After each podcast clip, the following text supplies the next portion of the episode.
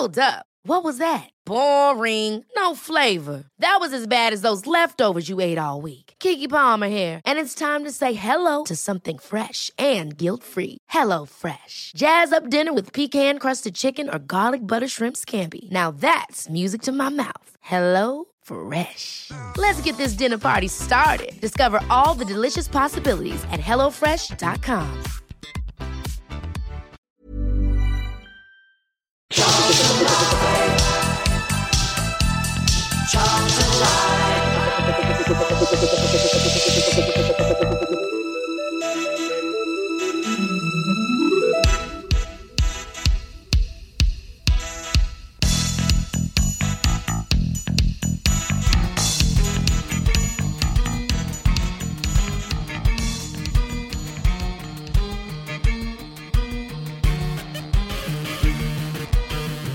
Vennings finds Gallagher again and then goes for the return into the penalty area. Vennings back across.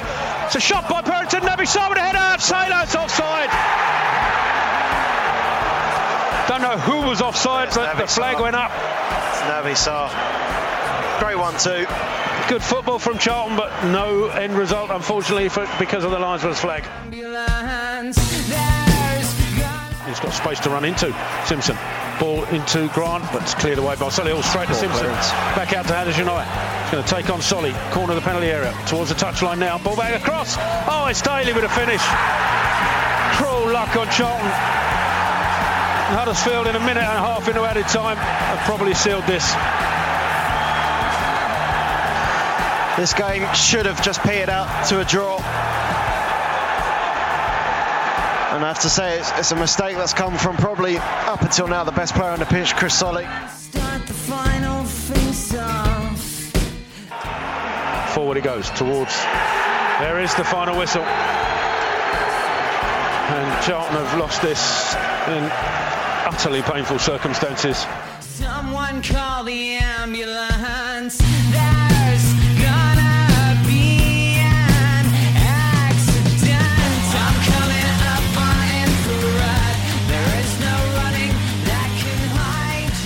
So, good evening and welcome to Charlton Live. This is the big match preview coming to you live from the Valley. My name is Louis Mendes. Joining me in the studio here in SE7 as we get ready to look back at that devastating home defeat against Huddersfield Town on Tuesday and look ahead to Friday evening's home game uh, with Hull City. Uh, sitting opposite me here in the studio is Mr. Tom Willing. How you doing, Tom? All good. Yeah, Yeah, yeah. a little bit down. A little bit These down, a little bit down in the dumps, but just think starting to yeah catch up with me now. 24 hours from now, we could be we could be back on the winning trail, and that's Fingers where crossed. that's where we want to find ourselves because we were beaten at home on Tuesday evening. Uh, we're going to discuss that game on this evening's pod. We're going to hear Lee Bowyer's uh, reaction uh, to that game. Uh, we've got a couple of tweets and emails in it on it as well. There's a, an update on the takeover from Lee Bowyer today, so we'll hear that. Uh, then we're going to hear from midfielder Darren Pratley um, as we start to look ahead to the the Hull game uh, Friday evening's game, uh, and then Bowyer will give us the update on the old uh, injury front as well, because that is a regular feature on this show because we are ravaged uh, by injury. So uh, we just heard the. Uh, goals, uh, one of which counted, one of which didn't. Tom, um, I mean, quite annoying that we've got done by an offside goal situation again. Because if we, if we some, if if we ground out the scrappiest of one nils in that game, uh, having performed pretty average, if at best, throughout the ninety minutes, I would have gone home absolutely delighted because we desperately need something to go our way. And if it if if, if that had gone our way, you would have had no complaints from me. In the end, it didn't. And just to top it off, we went down the other end and conceded. Yeah, it was. Um, I'd have been exactly the same. It would have been an absolute robbery, I think, for us to to take that win. But I think you could argue the same for them as well. Um, I'm going to temper a lot of what I say tonight with the fact that we've got all these injuries and we had to have a young squad out there and all of those things we've spoken about in recent weeks. But again, for me, the performance wasn't good enough. Um, and I think we're just getting to that stage of this run now where you know every week that goes past we've kind of said you know at what stage is this a bad run? Well it is now. Um, you know this is what nine without a win. And we said last week we just and I think possibly even the week before we just need something to go away and as you say it was it was another thing that went against us. And as I said to you just off air if if that had counted and we'd gone on to win 1-0 it would have been absolute robbery. But at the same time, it is a legitimate goal that's been cancelled out, and we do have to bear that in mind. Um, but yeah, it was just another flat performance. And I think it was today Bowyer has come out and said there's no lack of confidence in the side. But that's how it looked to me. That I know again that the personnel is different and we've got youngsters in there and, and we've got this injury crisis, but they just don't look to be anywhere near as confident as they have been. And maybe that is just down to the people we've got in. I, I'm not really sure, but we just don't look ourselves and haven't looked ourselves for a little while now. Uh, and that's that's the concern for me because the early part of this run where we were still losing games, I thought we'd been all right, and we still haven't been, you know, heavily beaten as we've said in recent weeks. But performance against Middlesbrough was nowhere near good enough, and I didn't think Tuesday was either. Yeah, I mean, let's l- look at the, the stand-up moments then. So first of all, that disallowed goal uh, for Charlton. So it was, it was a great run actually down the left-hand side from Vennings, one of those youngsters who's come in and you know had to try and make something happen way too early for them. But I thought he did, I thought he actually did okay on, on, on Tuesday when he when he came in. He got in behind, pulled it back to Purrington. Purrington's shot deflects up into the air. Naby Sarr heads it. Just directs it back in towards the centre of the goal. I don't. It, it would have gone in anyway, but I think Taylor just touched it over the line. Now, um, the flag's already up by the time it, it's hit Sarr, so no one's really going crazy. Oh, here we go. It's a goal. Yeah, Excellent yeah. stuff. But when you watch it back now, and I've slowed this down so many times because it is tight, and I can see how the how the linos made that decision. I'm not really here to slag off the liner because it was a tough one. Uh, as Purrington goes to take the shot, the, the last defender is running forward, but I've slowed it down on my phone a million times, and I've put out on on on, on Twitter uh, some screenshots that, that someone put on Facebook, and it shows the exact moment of impact. At the exact moment of impact, Naby Sarr's on side. Now, when the ball was maybe uh, moved a yard away from Purrington's foot, Naby is offside. So that's how the mistake has happened. I understand that. Um, so, like I said, I'm not really going to slag off the lino, but as a team that needs some luck, you just wish, you just wish that something fell our way there, and, and it is so hugely frustrating. Yeah, you almost feel if that had happened two months ago, that exact same passage of play, the goal probably would have stood. It's just the run we're in at the moment that things aren't going our way. Um, and I'm with you. Uh, the ref, uh, the linesman, sorry, put his flag up very early, so you know all of us in the North Lower were just about to celebrate, and the, the whistle had gone before the ball had even gone in the back of the net. But I wonder. I don't know because of the nature of what happened, as you say, a second or a millisecond after Purrington hits the ball, Sarr's offside. So I don't think if the linesman had given himself more time to have a think about it, it would have made any difference because the longer that passage of play happens, the more Sarr looks offside. So it, it is just one of them things. You, probably the way things are going, if we'd had VAR, they would have found out that actually Sarr's little toe was offside anyway. So it it's just so frustrating because as we've I think we both will admit we probably didn't deserve to win that game. We're we're not in a good run at the moment, but we just need anything to happen, and, and that was our chance. Um, as you said, Vennings, I, I thought actually looked very out of his depth, and again, absolutely no disrespect to him, um, given the position he's had to go in, but that was a little brilliant moment of play from him to to start that move off, and it was perhaps the one little moment in that second half really we had because. I think uh, Lockyer had a shot that went way over the bar. Solly had one that was blocked, but yeah, I think apart from that, chance was probably the best one. that was yeah. probably the best, and then and then this one, and that was the only other time I could really feel the crowd making any kind of atmosphere and thinking there might be a chance. And as you say, when the flag then goes up and that gets ruled out, you just know it's not going to be your day. And I, I said to you just off air there, and me and Nath said it when we was walking away from the ground on Tuesday that from about 60, 70 minutes we just knew that goal was coming. Uh, and it was just obviously sucker punch to get it as late as it did, but it just felt like one of those games. and in the manner it came as well. It came, it came from a mistake from a, a Solly who, who had a pretty pretty decent game. Uh, just one mishit clearance, and then all of a sudden, you know, Huddersfield are able to work it down that left hand side. Get into the middle. Matty Daly. I mean, just to sum up how things are going, he's 18. I think he's on one of his first appearances Played in the one game, championship as well. So he, he's the one to sweep it home. Um, and it, it's it just added added to it. But you're right. I, I think you're right in saying it. I mean, it, it, it, did to me feel like there was only going to be one winner in that game, and unfortunately, that wasn't us. Um, I, I spent the ninety, I spent the first half just thinking, please, let's just get through to whatever time Lyle can come on, still at nil nil, and see if we can get into that game, and we did. Yeah. Um, thanks to Dillon in, in, in a big way because he made two or three decent saves. Um, and Lyle coming on, maybe last 20 minutes, that's when we did see that chance for Solly. Maybe there was the slightest of uh, uplifts in performance and, and uplift in intent going forward, but there still were there, there were just mistakes, and and, we, and we're starting to look a tired a tired team now, which which probably is no surprise considering the personnel situation. Yeah, I said I'd temper everything I say by by the fact that we have got those injuries. So again, I don't want to sound necessarily like I'm criticising what's going on because I, I have a lot of sympathy with what Bowyer's having to deal with and what those players are having to go through. But on the face of it, that performance wasn't good enough. And I think that first half for me was one of the most boring 45 minutes of football I've ever sat through. Second half had a little bit more intensity, but I agree with you. I think that intensity primarily came from Huddersfield. And Bowyer came out after the game. I think I don't know if we're going to hear it, but basically said that he felt there was only one winner, and I agree. But I thought the one winner was going to be Huddersfield, and he seemed to think it was us. Um, it was a strange sort of sort of press conference for me after the game because he's not one to usually come up with excuses or kind of act like that. But to me, it seemed it was completely understandable that Huddersfield went on to win that game. But um, yeah, the the intensity did improve in the second half, as I say, and we, and we showed a little bit by those chances. But again, they were only half chances. That Purrington one obviously takes a deflection, loops up.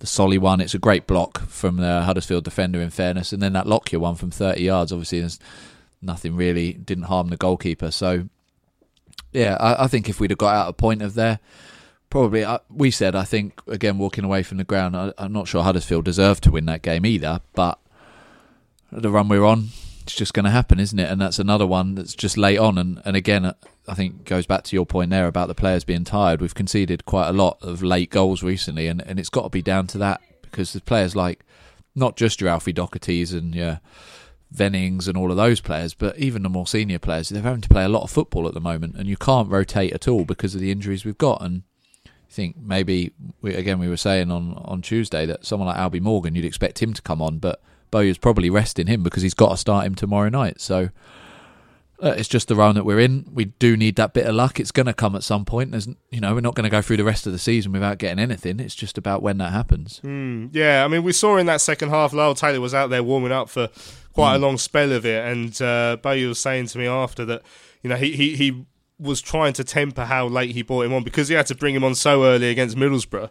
It was a case of well, I'm going to have to rest him a little bit longer now because I want to be able to use him Friday. Now he was hoping he wouldn't start have to bring him on at all. He was hoping we get into a lead, but yeah. you could just see he was getting desperate. We needed something to stick up top, um, and and that's the situation we're in at the moment. We just don't have the opportunities from the bench, or at least for as long as we'd like, to to make changes that are going to go and affect the game in the way that Bowyer wants. I think for me, and the difficulty is that even when Lyle came on, as you say, we improved slightly. But for me, the issue isn't the, the forwards that are on there. Oh, okay, Leko again was a little bit frustrating, but on the whole, the the issue is the midfield um, because there's no link up play to the to the forwards. How many times were Bonne or Leko or even Lyle in a position where they could have a decent shot on goal? It just didn't happen. And you look back to some of the goals we've scored in the, the past few weeks, even when Taylor's been out, they've been quick passing moves through the likes of Ozzy or Johnny Williams, slotting balls in to one of those players and, and taking those shots early on, and, and they're where the chances are. And it's all right for Macauley or, or Jonathan or Lyle to get in those positions now, but we haven't got a key player in the middle who's able to thread those passes through. So I think, look, we've got to be careful with Lyle, and what Bowyer said after the game is right. You could hear the frustration from the fans. Lyle was warming up, I think, just to remind Bose how much he wanted to come on. Bose obviously wanted to bring him on, but we do have to be careful with him because he breaks down again, and we're in even more trouble for even longer. But for me, and I'm sure I'm not alone in saying this, that, that midfield is is the issue at the moment because you, you, are having to play players that just shouldn't be out there for us at this stage in their career. Uh, and again, that's absolutely no disrespect to them because on the whole, their performances for what they're having to go through are, have been really, really good. But you know, they're not Johnny Williams, they're not Erhan Oztumer, they're not Josh Cullen, and those three in particular, just the void that they're leaving is just absolutely massive and, and so clear for everybody to see. And just feels like we've been a bit found out at the moment. And until those players come back, we've got to find a way of just being a little bit more solid and, and also having that transfer up to the forwards a little bit more quickly. Concerned at all? Six points above the drop zone lot, mm. losing to teams below us recently Huddersfield, Borough, Luton, Wigan. Um, I mean, I still stand by my five wins and seven draws will do it. Yep. I still think we can achieve that, but you know the pressure intensifies every time you get closer to that to that relegation zone. And if we if we drop, you know, if we get beaten again tomorrow and then one out of of you know Stoke or, or Wigan go and get a result, then it'll be even closer. At the risk of you clipping this at the end of the season, I don't think we're going to go down still. Um, because we've shown with a full squad and a, and a, fit squad that we're we're absolutely fine in this league. Uh, I think the top six was a little bit you know, I think we were playing a, a, little bit above our weight then, but I think we're more than comfortable as a mid-table side, personally. Um, so I'm not worried about relegation at all. It's just a case of getting those players back and getting that first win. And when we do, we'll go on a run and, and we'll be absolutely fine. Uh, and even if we finish 18th, 19th, I'll count that as fine. Um, but it, it's just about getting those players back now. And I don't know if we're going to have time to talk about the takeover tonight, but if that can happen over the next few weeks, if that can happen ahead of January, that will be huge as well. Um, because yeah, you look at the the sides we've beaten, you look at the way we've played in the early part of the season, we're more than good enough to finish higher up than we are. I think we're probably uh, again, I know Bo mentioned it. I can't remember if it was Tuesday or today, but we're probably around or slightly above where people maybe would have hoped before the season anyway.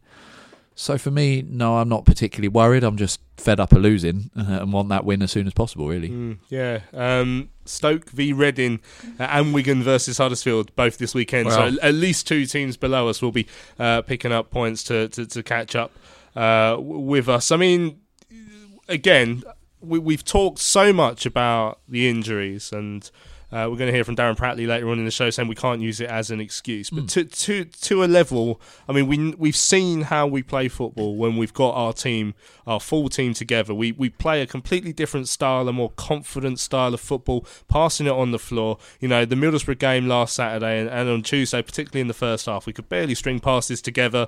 Uh, it didn't help again that the the lack of uh, numbers in the midfield to to play the formation that perhaps would have suited the game a bit better. Um, so we obviously we can't use that as an excuse too much because we know we can do better. If you look at the, the lights of the West Brom game or the Fulham game, where there were still injuries, but we played a lot better. Um, but I do there, there must there must be something to say for the fact that it's catching up with us now, and Yeah. and there's just a lack of opportunities to try something different. Absolutely. And whether you want to use the word excuse or reason or rationale or whatever the the word is that people want to use, it's a, a massive factor in recent results. You've got look at the midfield we had on, on Tuesday. Now Conor Gallagher started this season unbelievably well and is, is a kid that looks like the world is his oyster. But he's still very young. Darren Pratley is at the other end of his career, and yes, we've said he can run forever, but he's had to play so many games recently. And then Alfie Doughty, who's played about what three, four games of professional football ever.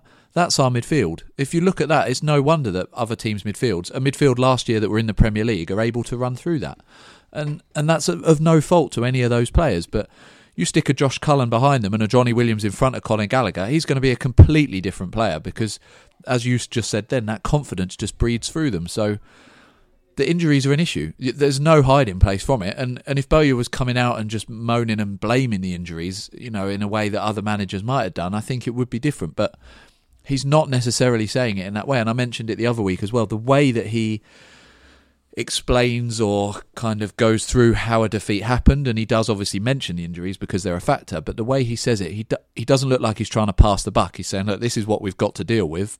But credit to my players. And again, I go back to what I said right at the start of the show. I'm not here to blame people like Alfie Doughty because I'm just glad we're able to to put a side out there. Um, it's ju- it's just something that's a reality at the moment, and and until those players come back, I don't think it's really fair to judge Bowyer because I know few fans on Tuesday starting to call for him. I don't think it's fair to start having a go at the players yet. You can tell they're putting everything in. They're just knackered, and a lot of them are, a little bit out of their depth at the moment, and and I don't think that's necessarily their fault. Yeah, I remember at the start of the season, early on in the season, Bowyer said he spoke to Tony Mowbray. Obviously, we played Blackburn Rovers on the first day of the season. Mm. Yeah. And Tony's words of advice to, to, to Lee Bowyer was, you know, make sure you have a squad, not just a team. Uh, and Bowyer made sure he went out and built upon that. And, you know, to the extent that he could, but even now, with I mean, an unbelievable injury crisis is catching up uh, with him. Right, let's have a listen to what the Charlton manager did have to say uh, after uh, the defeat against Huddersfield on Tuesday. Feels like he's had to repeat himself quite a lot uh, over the course of the last few weeks. Said that a lot recently. Tough one to take. um,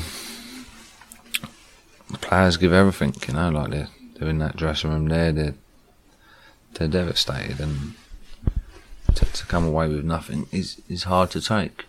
Um, because they've put so much into it effort, commitment, will to win, you know, pushing yourself that extra yard, and they gave all that, and then again it comes down to officials' decisions.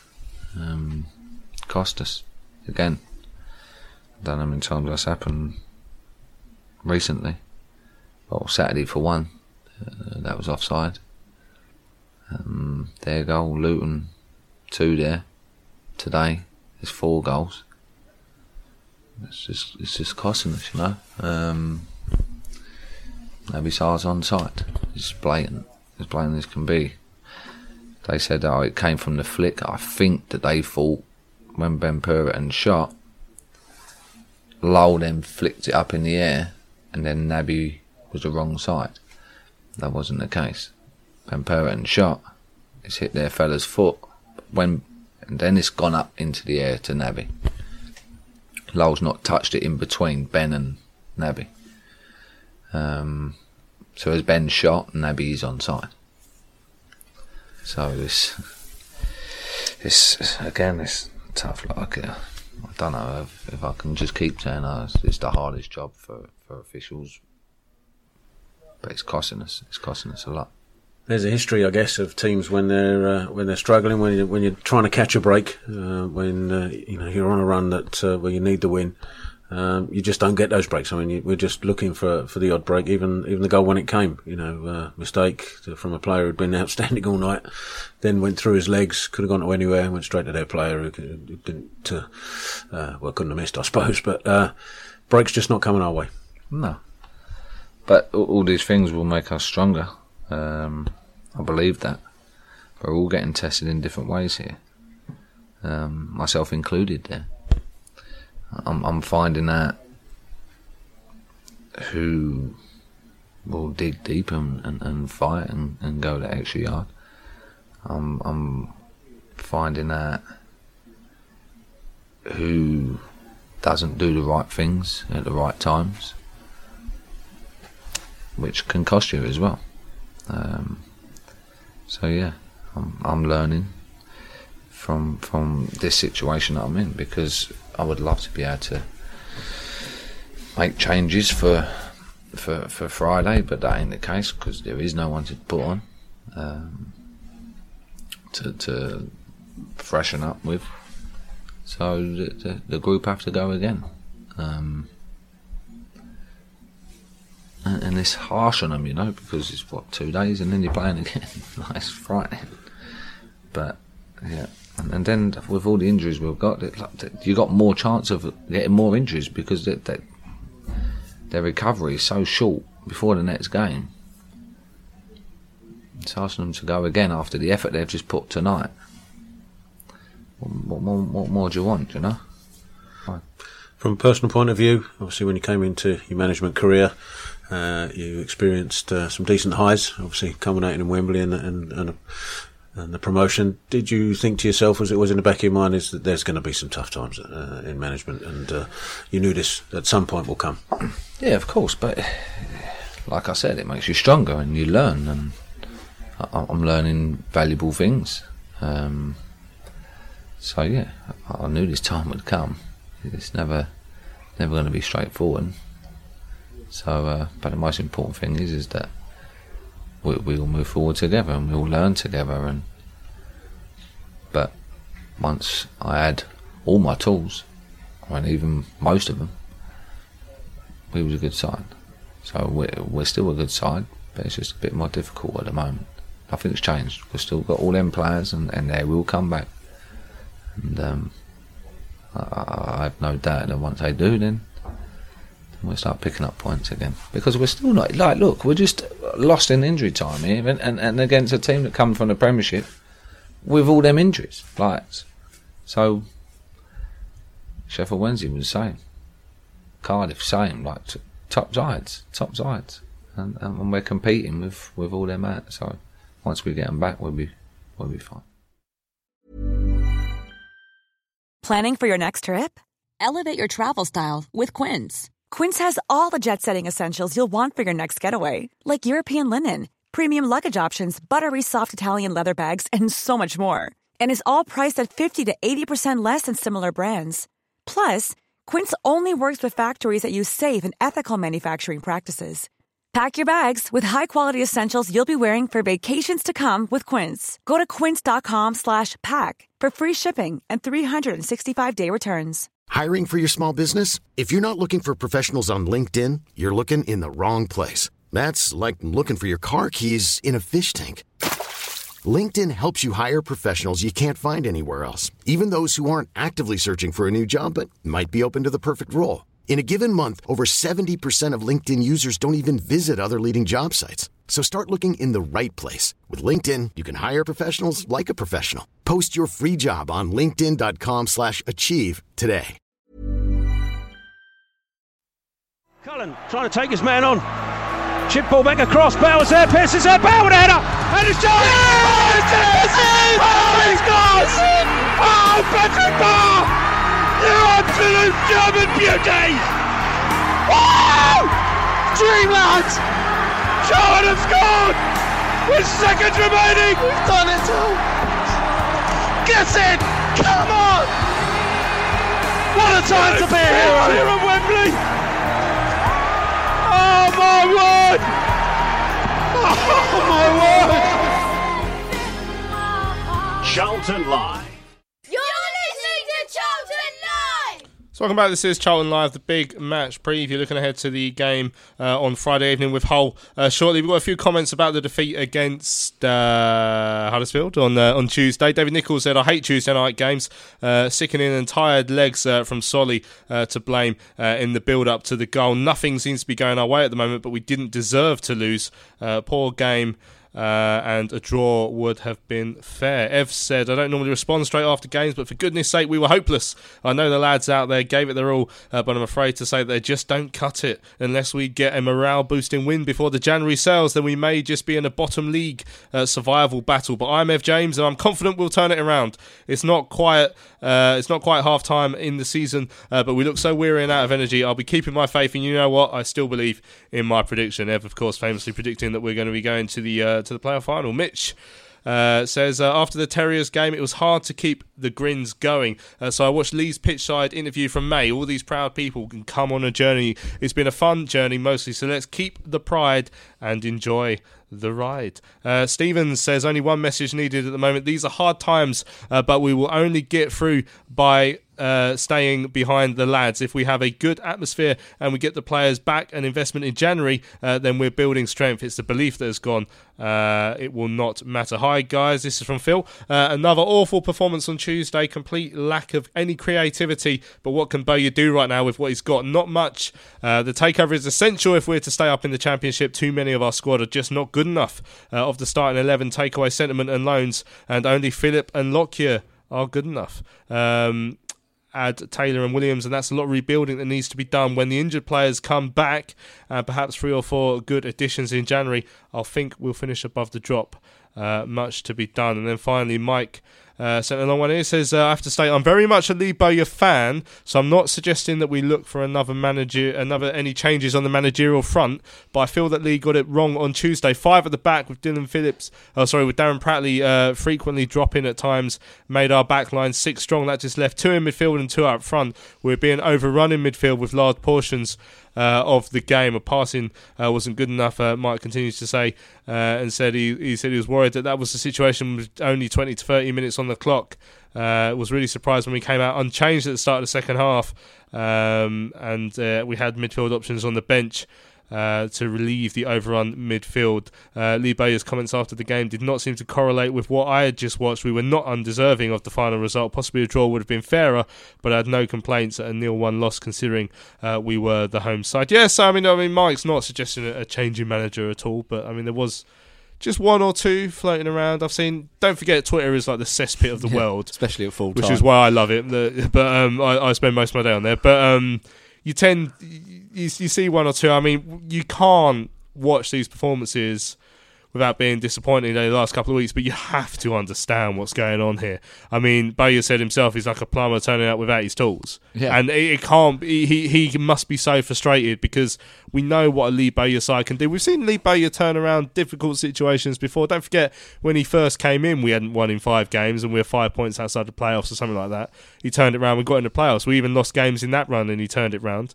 Uh, last season, we had a horrible situation at the start of January where we just lost Karlan. We had Taylor out. We went four games without winning. He turned it on. He found a way. You know, Lee Bowyer can turn around losing situations, but his hands really are very much tied at the moment. Yeah, he he needs all the time he can get. He needs that new contract first of all, because that will show faith in him, and then he needs backing. We've said that pretty much ever since he came in, and we've said that about the majority of managers that have been here. I I fully believe he's capable of doing the job that we need him to do. Uh, which for me is, is stabilising as a championship club, certainly over the next few years. He's proven that he can do that with limited resources you tell me any manager that could get a, a, better performance out of players that are exhausted and at that stage of their career as we could have done on Tuesday night. Now, those players out there maybe could have had a, a better performance because I'm sure a lot of them came off that pitch saying I could have done a little bit better. But that's not down to Bowyer at all. He's yeah got both hands, both feet tied behind his back at the moment, and he's just trying to get basically at the moment get players out there to fulfil our fixtures. Um, I think we need to think about as well with with the lack of bodies. It, it probably does affect the tactics that Lee Bowyer Mm. wants to be able to play because. I mean, clearly on, uh, especially at Middlesbrough, we were getting overrun in midfield, and I don't think it was any different really on, on Tuesday No. evening. If we had the uh, different bodies and we could play a different formation, and then we were started to pass the ball around quite nicely, then morale's up. You know, you lift up. If you're on, I mean, that was horrible, horrible weather on Tuesday as well. You imagine you're standing out there in that torrential rain, you can't pick a pass out because there's no one in midfield. Yeah. yeah. I mean, that must affect you after 20, 30 Um, minutes. Yeah, going back to that tweet about it, I think for me the formation was twofold. Firstly, as you say, the midfield we just haven't got anybody else, and I mentioned earlier in the show that you obviously got Albie Morgan on the bench, and I think was Degios on the bench as well. But you've got to look at playing them on on Friday because we've got so limited personnel at the moment. And then secondly, I think that three at the back, it looked to me like that was to counter the pace that, that Huddersfield have up front. And I actually thought that worked quite well because there are a few times where they looked to try and play the ball over the top. We know Karlan's capable of getting on the end of those, but actually we marshalled that really well. And as we said earlier on in the show, it was just one sloppy mistake that cost us the goal. So I thought we defended well. And yeah, again, goes back to something we've spoken about on and off air. I think that at the moment he's setting up the only way it's possible to because of the players he's got. I don't think there's much more that he could do. So we, as I said before, the problem for me is in the midfield. We need players back. We've got what six, seven injuries in that midfield now, and until two or three of them come back, he, he really hasn't got much option. So Mm. I think he's just doing the best he can. Well, Richard Justin is asking about one of the options. He says, "What is the score with uh, Joe Ledley?" So we saw he played the first half at, at. Middlesbrough. I mean, clearly, I mean that was his first game of football since January, I think. Um, he'd been without a club since January. I assumed he was playing towards the end of whatever Mm. time he was at Derby. But um, I mean, he he certainly looks like a man who hadn't played a lot of football Yeah. recently. He's only here till the end of the month to try and add some numbers. So I just wonder if Bose will be certainly thinking about using him on, on, on Friday. I see no reason why he wouldn't. Mm, Um, yeah, so- I think Tuesday just came too quickly for Yeah. him, for me. But yeah, you've got Gallagher and Pratley. Uh, I'd like Doughty to get a rest if he can, but you've got Gallagher, Pratley, you've got Oshilaja if you need, you've got Ledley, you've got Morgan. So there's five players. I know again Oshilaja's not necessarily midfielder, but you've got five players there that could play in that midfield, and Doughty as well, who has played in there, kind of in there the last couple of games. So yeah, for me, it's all about rotation, and that's why those players didn't come on on Tuesday. Uh, as I say, for for Ledley, it was clearly just too soon for him, um, for someone who hasn't played for at all this season. But um, yeah, that's the only option he's got, really. Mm, cool. So there is light at the end of the tunnel at the moment with the takeover uh, situation. Everyone's eager for, to find out what's going on, really, because uh, well, it was what's two weeks uh, on Friday, as in tomorrow, when since the announcement was made that. Uh, East Street Investments uh, have agreed to buy the club off Roland uh, Duchâtelet. Of course, uh, you know, they have to get approval from the EFL. You have to go through that process, the owners and directors test. It's called. I've been reading up a bit on that uh, today to find out a little bit more about it, um, try and understand. But I remember when it when it when it came out a couple of weeks ago, uh, we were told that the process had actually started maybe two weeks before that. You, you say it can take about a month. It can take longer. It can be shorter. I mean, these things are notoriously difficult to predict how long uh, they're going to take. Uh, if an issue comes up, if the EFL have got something else to deal with, which of course they they've got a lot going on. Macclesfield, Sheffield Wednesday, plenty of other things going on at the moment as well. So hard to pinpoint exactly when it will happen. Uh, but of course, everyone's getting uh, eager because January is only around the corner. Uh, it's like Christmas for football fans, isn't it? January, you get to see what what players you're you're going to be able to bring in. Uh, so, of course, Lee Bay was asked about that in press day today. Uh, Bose uh, gives us the update. Said he's uh, due to sit down uh, with the potential new chairman Matt Southall uh, this evening uh, to find out a little bit more. I'm meeting Matt, the potential new chairman, tonight. So have discussions tonight, but I've not spoken to him personally. No, not since the announcement. What's your understanding of talks to rubber stamp the deal between the EFL and East Street Investments? what everyone else knows. Like I said, I've not spoken to anyone, so I'm just hearing what everyone's saying. Uh, that now it's in the EFL, the EFL's hands. So I know no more than anyone else. Um, I thought it might have happened by now because it was a while ago now that um, obviously the announcement was made that the club was taken over. So uh, I'm surprised it hasn't been been done before now. A lot of supporters are saying it's all gone ominously quiet. It seems that way. That's how it seems to, to everybody. So maybe the discussions I have tonight, maybe I can get brought up to speed a bit on, on what's going on. It's difficult at the moment because obviously January's coming up.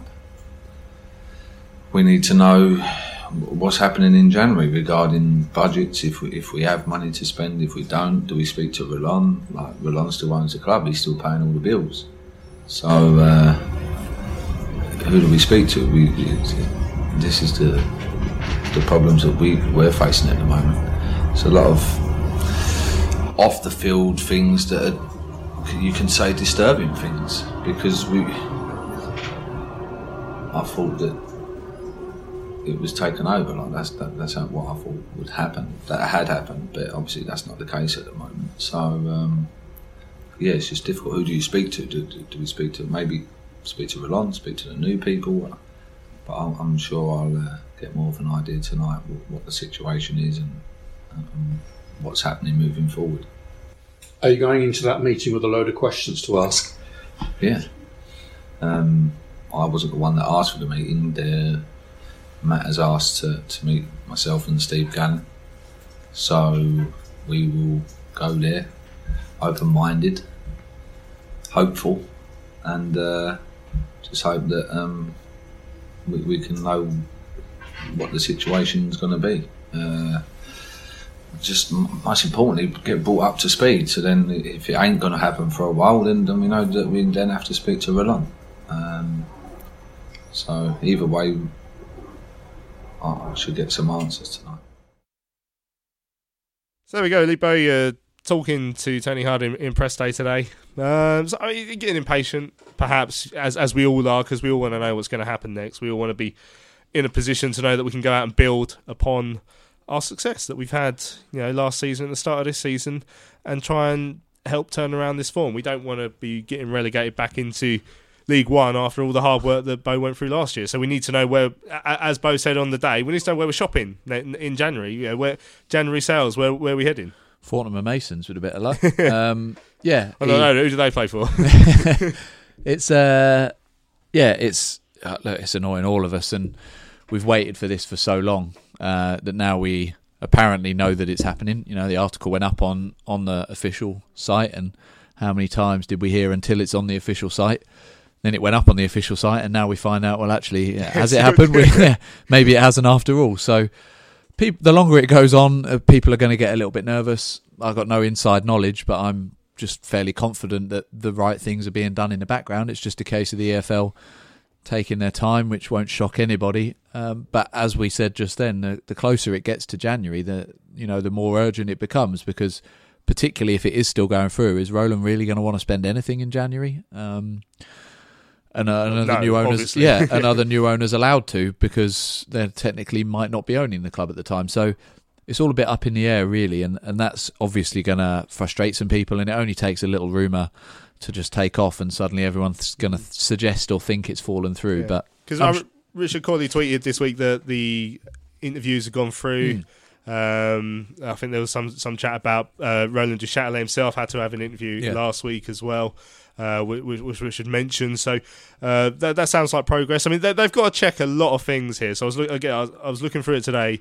Uh, proof of funds needs to be there. Some sort of plan for for I think two years minimum uh, for the club. There need there needs to be all sorts of uh, conflict of interest checks, criminality checks. You don't want to be getting in a criminal or something. You know, they've got to check these people.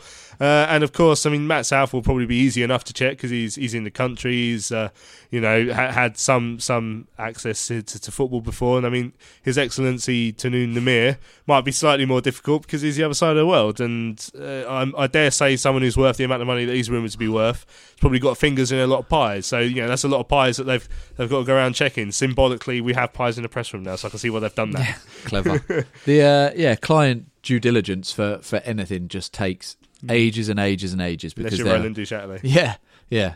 There are there are anti money laundering checks. There are, as you said, conflicts of interest uh, interest checks. There's so much background checks that have to go in into checking for the person who is buying the club is the person that's buying the club, and secondly, the funds they've got are legal and legitimate funds to be using to purchase that club, and that's not an easy process, as you say, particularly when the person's worth a billion trillion pounds or whatever it is he's worth. So that is going to take some time. You'd hope again that the EFL are working on this as hard as they can, but I'll leave that to listeners to decide how much they think that's actually worth. But you know, this is their responsibility now. It's over to them. If the interviews have taken place and the bid's been lodged, then it's up to them to say either yes, they're fit and proper and they're going to come in, or they're not. And as we said, firstly, how important is the fit and proper persons test? Because it seems like anyone can pass it. But on the other side, if it is taking a while, to me that at least suggests that maybe they are making sure they get this right. Um, They- I don't know how to, much I want to believe that. Yeah, Yeah, yeah. but they do. They, you're absolutely right. They need to, and Charlton fans will be the quickest to turn on them if they haven't. So That's a good thing, isn't it? Because it is so hard to get anything out of the EFL. We're all just writing our own little stories Yeah. now as to as to what's going on and, Yeah. and trying to work it out. Let's hope. Uh, I'm, I'm sure it'll be positive, and and that's the main thing. Well, let's have a listen uh, to someone else who is always positive, in my opinion. Darren Pratley uh, came to speak to the press uh, after the game against Huddersfield on Tuesday. The experienced midfielder. Uh, he looks ahead to Friday's game with Hull uh, and admits that the Addicts should be performing better and picking up better results in spite of the current injury crisis. Obviously, that, but we don't want to make excuses. Um, I think the, the sides we've been putting out lately uh, have been good enough to get something out of the games. They're not going to sit here and make excuses. Obviously, everyone knows we got loads out. Um, it's been tough. Um, but we have to keep grinding. We've had good times at this club, since, well, especially since I've been here in the last 18 months. Um, it's all been nice, it's been rosy, but there's two sides to football. Um, this is where you uh, you have to stick together. Um, I think we got booed today, rightly so. We, we wasn't good enough at home. But um, come Friday, it's a new game. Um, fans and us need to stick together as a team uh, and get through this period. The Championship is a tough league. You lose a lot of games. Huddersfield, for example, were starting the season losing every week um, and seem to have turned it around a little bit. Um, we're going through a, a bad patch. But it's, uh, it's important that we stick together. We don't get in our groups and start blaming people. It's his fault, that fault, and all that. Just make sure we're focused and try and uh, stop the. I've always said the fans pay their money; they can say what they want as long as they respect us when we're leaving or when we're coming in. That's that's fair enough. Um, they thought uh, it was right to boo, so fair enough. They pay their money; they're allowed to do that. Um, I don't. I think the team gave everything they can. Uh, obviously, it wasn't good enough today, but um, us as a team, we have to uh, be solid. We don't we don't moan when we're getting praised and pat on the back and getting told how good we are. So we can't moan when we're getting told we're not good. Um, we're not good enough. So. Uh, like I said, the only positive we've got a game Friday, and to try and put that right. Um, I think, yeah, I think losing games does affect confidence. No matter how, how people dress it up and say, "Oh no, it doesn't." Of course, it does. When you're losing games, um, it, it's going to affect you. Um, but the boys are still trying. We, um, I don't think anyone's hiding. We're still trying to make things happen. It's not working for us at the moment, but that's when you have to stick together and try and grind out a result. And then once you get one result, um, normally it, it goes on from there. Johnny's a creative player and Lowell scores goals. So obviously to have them back, we need them. They're they're big players for us, um, international players. So. Um, sooner we get everyone off that treatment table, the better. Um, but like I said, it's not an excuse. The boys that have come in have done well. Uh, Mac has scored five goals in whatever many games, um, and the other boys that have come in have worked as just as hard. So uh, we have to stick together. It's a tough time at the moment, but um, like I said, the only positive is a big game. Every game's a big game in the championship. Um, it's the next game, so the next game is the biggest game, uh, whether we win or lose. So. Uh, yeah, we need to end the run four or five games ago, three games ago, whatever. We need to end it every week. Um, we want to, we want to, um, we want to win every week, but uh, sometimes that's not possible. But yeah, to put a stop to the rot, like you said, um, a home game uh, against Hull, which is a good side as well. There's no turn up. They're a good side. They score goals for fun. I think the boy is it Bowen or something? He scores every week, so it's going to be a, a tough game for us. Um, but uh, yeah, we've got to look forward to it and try and stop this rot. So there we go. That was uh, Darren Pratley, um, voice of reason, isn't he? Yep. In, in the dressing room, we've always said that. To, to be fair, he brings that experience um, to yeah to, to the to, to the club and to the dressing room. Um, but you know, he says he says we can't use the injuries as an excuse. But as a player, if he comes out Yeah. after every defeat and said, "Well, we're all injured. There's nothing we can do about it," obviously that would be the wrong thing to say. Um, or, and also describes Friday. The next game is always the most important game, and it is. You know, I, I, I think this will be the fifth game in a row. I'm probably going to say we need to win now. We we need to get a win, and I've written off the other four already because we've lost. So tomorrow, Friday night, becomes massive for us, and whatever happens, I mean, three points w- would be huge for us just to arrest the slide. And you know what? Put a bit of breathing space between us before the other teams can have a chance to kick a ball on Saturday. Yeah. Um, the minute that whistle goes on, on Tuesday night, there's- nothing they can do. They've lost 1 0. You can moan about the offside all you want. You moan about the injuries. You can bemoan the fact that it was a mistake that cost them the goal, but the whistle's gone. That's done. So, as players, they have to put it behind them. Obviously, as fans, it's going to linger a little bit longer. But as players, they have to then go into training the next day and think, right, well, what's the next one? Let's completely forget what's happened. Um, and uh, as you said, then Pratley is the sort of player that will do that. You know, he's had enough time around the uh, these leagues in, in English football to know that's how the game works, and, and he'll be back in there on Wednesday or Thursday, whenever they went back into training and, and said, look, right, on to the next one. So, yeah, it's uh, times like this where it's good to have someone like him in there. Uh, again, I think Joe Ledley has been brought in for, for similar reasons as well as his ability. Um, and yeah, it's now looking ahead to tomorrow night, um, and what is, as you just said, then another huge game because I think I mentioned it at the start of the show. The longer we go without winning, the harder it feels like it becomes to get that win, and we will get it. It'll come uh, some way, one way or another. We will get that next win, but it's just, as I say, you're just dr- dragging it out, and the longer it goes on, and when the takeovers then taking longer, and the injuries seem to be dragging on, it just feels like we're in a little bit of purgatory at the moment. But yeah, Hull's a chance to put it right. That's the way they have to look at it, um, and hopefully this time we actually can. Hmm, yeah, so Hull sitting 14th in the tables. Very much a mixed bag of results. I mean, they lost three of their last six, one two, and, and a two two draw away at Middlesbrough. Which, funnily enough, I watched I watched on the telly, and they were they were two 0 down at half time, I think. I remember that. Yeah, And uh, but Borough had a had a chap sent off, and uh, they they came back into it. Uh, Jarrod Bowen. I thought he got two that day, but I've just noticed uh, well on here they're giving one of the goals to Tom Eaves. So I wonder uh, there was it was a deflected shot, so they must have given it to him.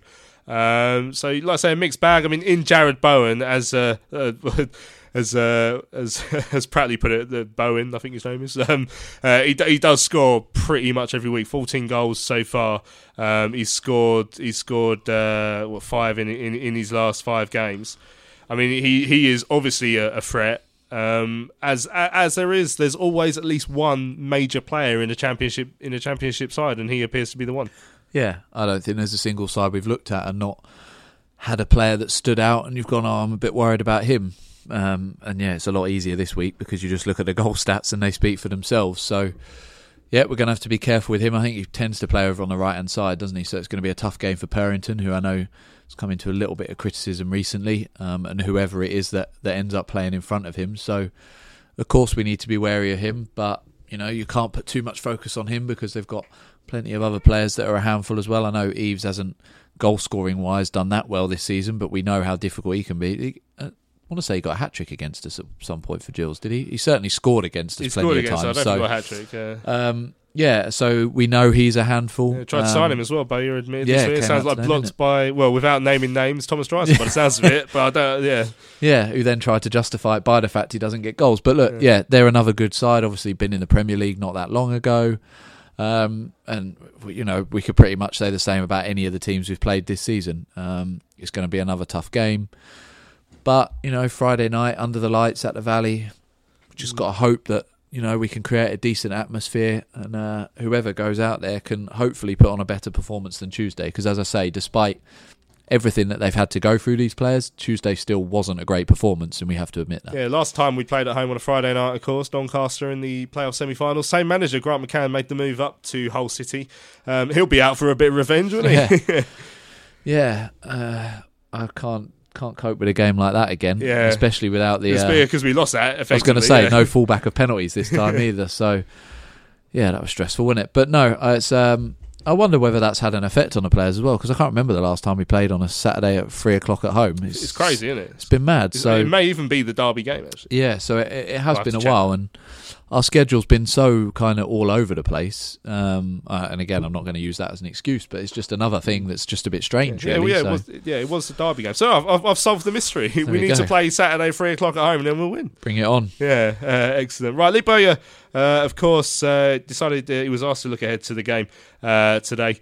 Um, obviously, his side is in a poor run. Was it nine games uh, without a win now? Uh, but the Addicts boss says he has to ensure that morale stays as high as is humanly possible. the most important thing for me then is to try and pick the lads up because they're, they're rock bottom.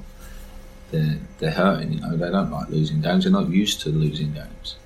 So, um, and neither am I, and this is the most important thing we just keep battling and hopefully something will go our way. Have you detected any loss of confidence in your players? No, no, it's not loss of confidence, but when you just you can't freshen it up and you can't change it like a Saturday, Tuesday, Friday, and you only have the same amount of bodies that you have, and you can't freshen it up because you can't start Vennings, you can't start him. It's it's not fair on him, you know. And, and bought him on the other night, and I thought he done well.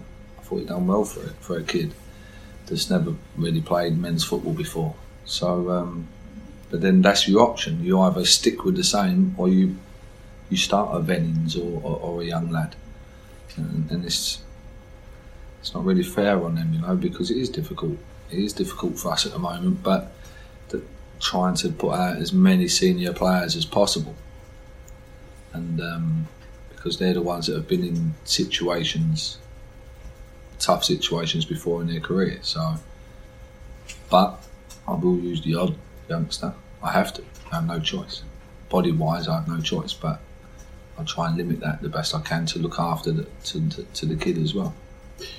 Could Johnny Williams and Sam Field be available to you on Saturday? No, what this Saturday come in? We play Friday. Fr- Friday, beg your pardon.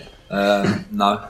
Um, Sam Field will be back with us. I had a, a good conversation with their with their sports science fella yesterday up in West Brom. He's a friend of mine, and he said, "Look, Lee, like Sam, he, he'd be back with you Wednesday." I've seen he sent me some of the videos what they've been doing with him outside, and, and, and he looks he looks good. Um, obviously, can't just chuck him in. There you go, Sam, go and start. But at least we'll have a, player that we can then start bedding in, a bit like what we were doing with Lowell. What we're going to have to do with Johnny Williams. Um, but yeah, hopefully they, they start coming back slowly but surely, and, and then give us a, a, a better chance. And what about Lyle and Chuks Aneke? Lowell, Lowell will be involved the weekend, uh, Friday. He'll be involved. He'll be in the squad again. Have to be careful with Lowell.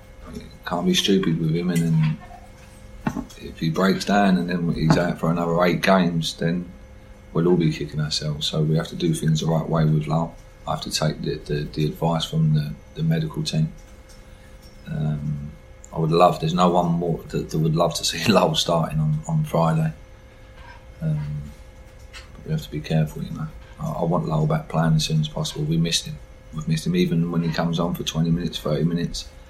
It, it, it makes a big difference for us. You can see that in and out of possession. So, but we have to do things the right way. There's still 20 odd games to go. This is a long way to go. And, and let's be realistic. We're ahead of schedule where where everyone thought we would be now. We're not in the bottom three. We're competing in every game with half our squad out. So um, once we start getting them back, I've no doubt that we we will start winning games again because that's what we do. Has it become a huge dilemma for you whether you bring a player back or rest them a little bit longer? Is it very, very difficult? Yeah, because the automatic thing you want to just say go and play, go to go and start now, like you're back from injury, and then go and play. But then the, the problems we've had, if you've seen, some of the players have come back, we've put them on off the bench like a Chuks Aneke, and then played him for 10 minutes and then he's broken down. So that shouldn't be happening. You're either fit or you're not. Um, so can you imagine if you do just chuck him in and, and, and start him and play him for an hour or 70 minutes, then they break down straight away. So it's, it's- just trying to do things the right way. Obviously, the medical staff they, they advise me the best way to go about things, um, but sometimes they get it wrong as well. And Chuks Aneke is, is one of them that at the moment things have been going wrong for him, and, and which is hurting us. That's Lee Bowyer looking ahead to Friday's home game with uh, Hull City. Uh, it's such a balancing act he has to do with uh, bringing the players back in. You know, you, you, you, you're tempted because you've got injuries elsewhere and you want to rest someone else and you rush someone back and then all of a sudden they can aggravate that injury or get another injury because they're not ready to, to play. And obviously that's the situation with Chuks. Uh, that could be the situation with Lyle Taylor if he doesn't play that carefully. And you last, the absolute last thing you want is Lyle starting the game tomorrow and going down after half an hour with a with a muscle injury that keeps him out for another four weeks.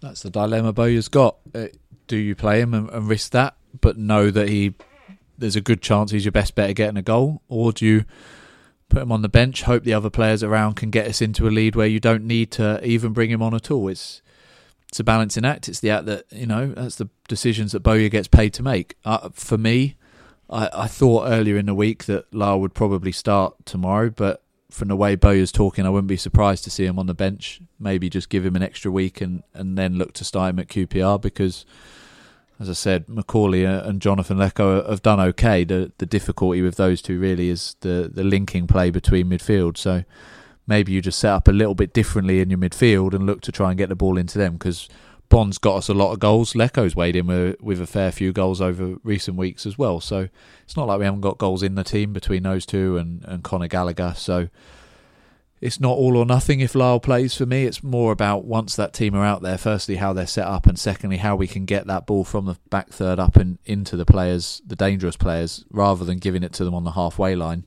because they're not much good there. So.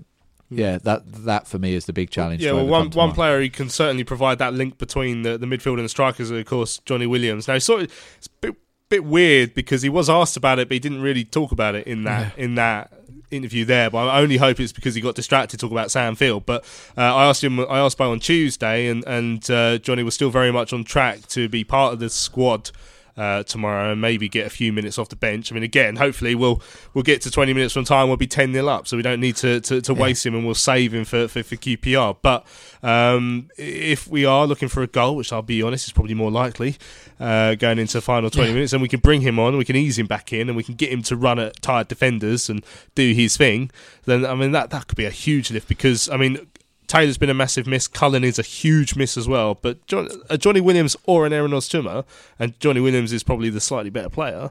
I mean, that that's the sort of man we've been missing over the last couple of weeks. I was saying to the guys that were sat next to on Tuesday that I think the last game we won was when Johnny Williams' last game, and I don't think we've won since. So It's Derby, yeah. yeah, and look, him and Cullen between them, as I've said three or four times this show, it's the midfield that's at the moment where we've got the real problems, and Cullen and Johnny Williams are top end of this league, possibly bottom end of the Premier League level players. Um, and Johnny Williams can change a game. He's that link man. He's everything at the moment needs to go through him. Now, should we be reliant on that one player? That's a different question. But at the moment, I think results pretty much show that we are. Um, like you, it's either that he kind of got distracted by those other injuries, or perhaps he just was trying to keep it a bit under the radar and just not mention it and hope to get away with it. But even if he was just on the bench tomorrow, again, you saw the difference it made just to the atmosphere in the crowd with having Lyle around. If Johnny Williams is on the bench tomorrow, even if we are 2 0 up or something, just throw him on for the last 10 minutes. Get him, as you said, running at tired defenders. More so than Lyle, my only concern with Johnny is obviously his injury record, first of all, but secondly, his style of play. Just he draws fouls all the time. And when you've got an injury record plus that sort of that sort of style of play, It's like he's got a tiger on his back. yeah, it? it, that's my concern. Um, is what will happen then? But um, yeah, uh, I just well, you know how much I love him. I just can't wait to see him back in the side. And normally, normally when we get to this this part of the show, I, I start ask you right, who's going to come in and what, what are the changes we're going to make. There are very there's very little room for manoeuvre. I mean, Matthews for Solly could be one, or Shalaja can square can fit in anywhere. Depends what sort of formation Bay is going to try and play. Albie Morgan could come into the midfield. Possibly. Ledley's there on the bench as well. So there, there's a few small options. It's not really clear which way Bo's going to try and play it because, you know, like we say, he's, he's, he's juggling he's juggling with a lot of injured players here and trying to find the right formation to a just get through the game, get through 90 minutes, and b try and find something to somewhere that we can hurt Hull City. Yeah, and I think if they've got Tom Tom Eaves up front, I think he tends to play on his own. So therefore, I'm assuming that their aim is to get balls into him from wide. So then it's whether you set up with a four at the back and just have one or two men in the middle to, to mark him, or whether you play with your wing backs and ask them to work quite defensively and close down that, that outside space and stop the balls coming into him in the first place. So that's what Bowyer needs to work out. For me, as I mentioned earlier in the show, I assume he didn't bring Morgan on on Tuesday because he's planning to start him or at least have him involved on uh, tomorrow night. So I wouldn't be surprised to see him start. Maybe Joe Ledley as well. Again, having had a best part of a week since he last played. Um, so I could see those two coming in, perhaps resting at a Darity and maybe a Pratley, um, or playing Pratley alongside Gallagher and Ledley and uh, and Morgan and having a four man midfield. So I think there's a there's a few changes, but again, they're not our kind of Rolls Royce players, and, and that's the problem. Yeah, excellent stuff. Right, you got five seconds. Give me your prediction for the game. Uh, I'll take a one or draw. I think. Yeah, well, better than nothing, I guess. Yep. But I am desperate for three points. Right, we've come to the end of uh, this evening's big match preview. Thank you for uh, tuning in to the very end of the show. Tom Welling, good to see you. Cheers. We'll be back here on Sunday evening. Don't forget to look back at whatever happens against Hull. Don't forget it's a Friday night game, so don't turn up Saturday three o'clock and wonder uh, where everyone is. Anyway, right, this has been the big match preview. I've been Louis Mendes. Thank you very much for listening, uh, and we shall see you again here on Sunday evening. 唱出来。